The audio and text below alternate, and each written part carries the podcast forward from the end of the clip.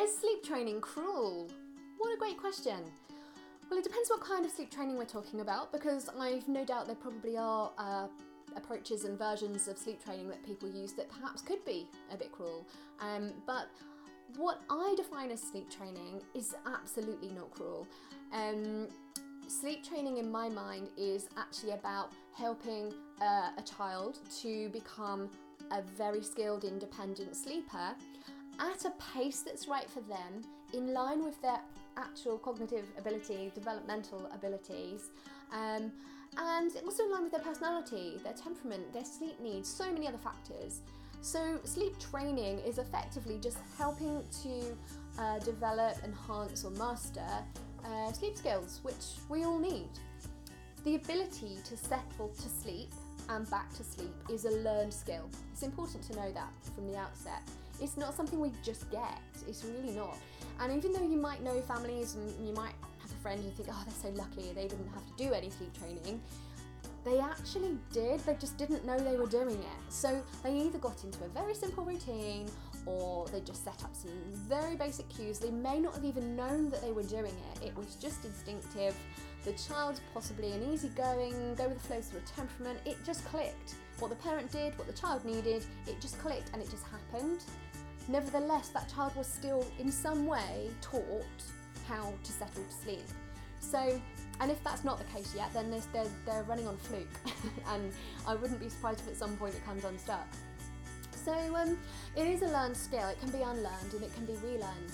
Um, just because you had a child that maybe used to self settle quite apparently and very well doesn't mean that they haven't forgotten that skill or lost that skill, and that can happen quite a lot if they've become ill or there's been a period of disruption um, for some reason things have been a bit different and then it's really hard to get back on track so they can unlearn skill as well um, so it's not it is not cruel if it's done in the right way for you and for your family and for your child's needs and your parenting philosophy, etc.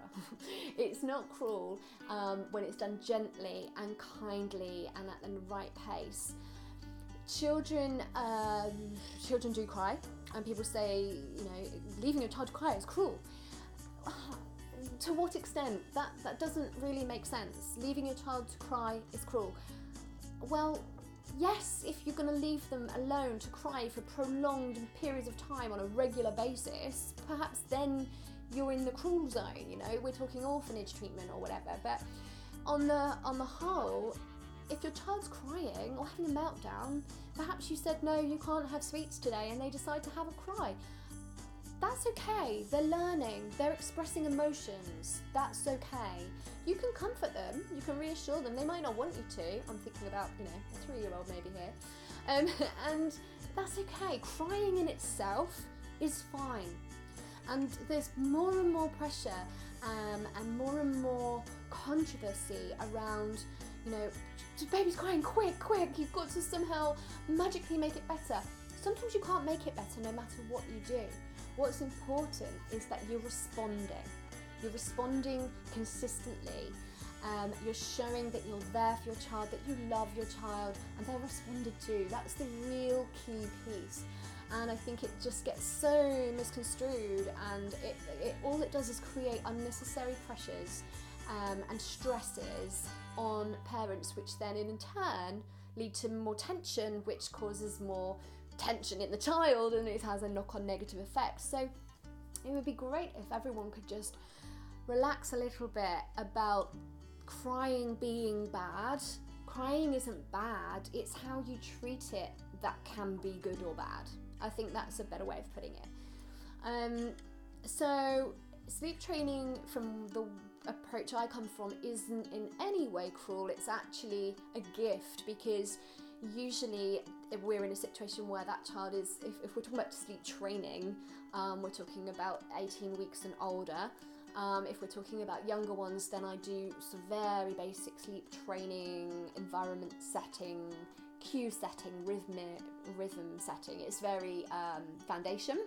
But when we're actually talking about sleep training with the bigger ones, um, then that is uh, done in a very gentle way. So we're talking about um, helping them to develop and move forward with abilities around sleep, uh, t- tweaking the timings of their sleep, making sure they're getting the sleep they need when they need it, and not trying to uh, make it happen when it's just not natural and it's not right for them.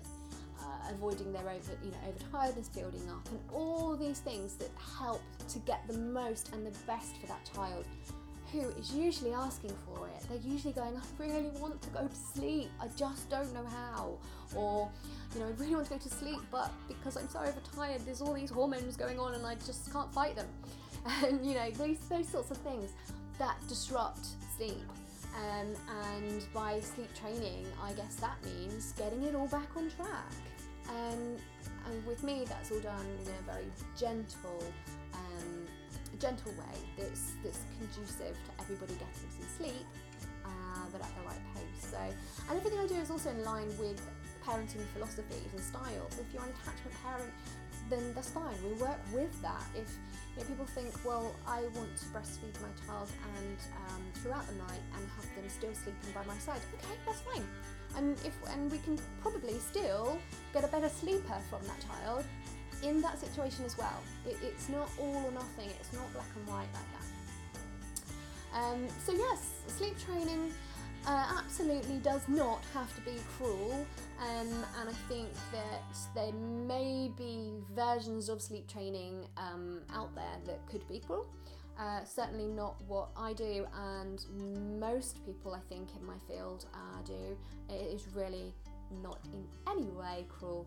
Um, it, it's not even very traumatic or um, upsetting or disruptive. It's just natural. It's a natural flow. It's little steps, little steps, and everybody just feels better. So, hope that answers the question about sleep training, and I will see you soon.